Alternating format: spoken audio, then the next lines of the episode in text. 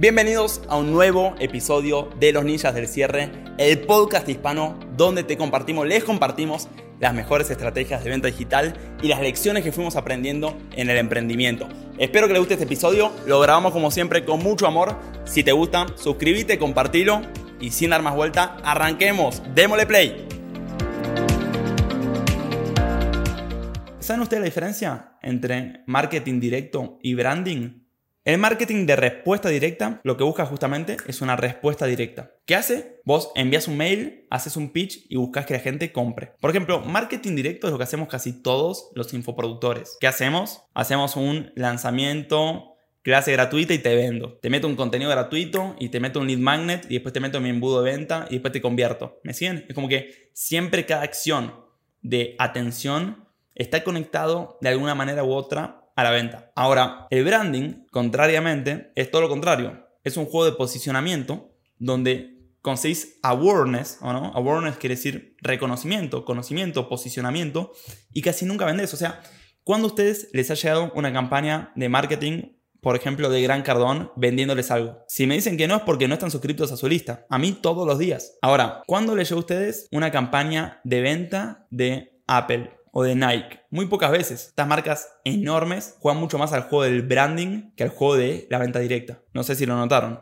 Entonces, ¿cuál es el punto acá? Que estas, estas empresas enormes juegan mucho más al juego del posicionamiento. Pero, ¿quiere decir que por eso vos vas a jugar al juego del posicionamiento cuando recién estás arrancando? Yo creo que la respuesta es no. Porque como siempre digo, el emprendimiento va de etapas. Entonces, lo que haces en la etapa 1 no necesariamente es lo que vas a hacer en la etapa 2 y no necesariamente es lo que vas a hacer en la etapa 3.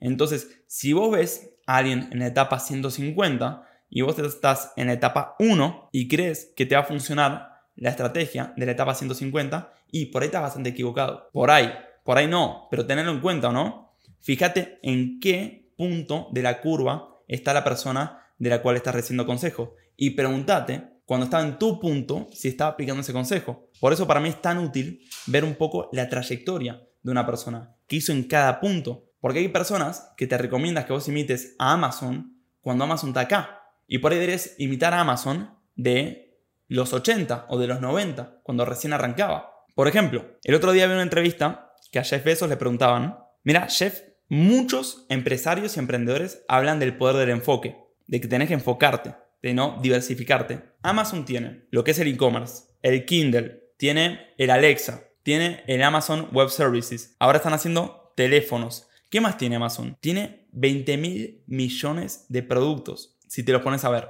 Tiene, imprimen libros. Entonces tiene 20 mil millones. Y dice, ¿cómo hacen? O sea, ¿qué, ¿qué dirías vos no? Haciendo todas estas cosas, ¿cómo las pueden hacer bien? Y Jeff Bezos lo para y dice, no, no, no. Cuando yo arranqué, Amazon lo único que estaba pensando era hacer un comercio digital de libros. Nada más. Y le recomiendo, a todo emprendedor que esté arrancando que se enfoque en eso. Yo cuando arranqué lo único que me daba la cabeza era hacer eso. Ahora estoy en otra posición. En pocas palabras, si vos hoy estás arrancando y decís, no, Amazon tiene mil productos, yo voy a hacer mil productos también, estás comparándote con Amazon en el punto 150 y no con Amazon en el punto 1 2. Repito, por eso me parece tan útil seguir toda la línea de alguna persona o de alguna empresa y no simplemente ver el punto final.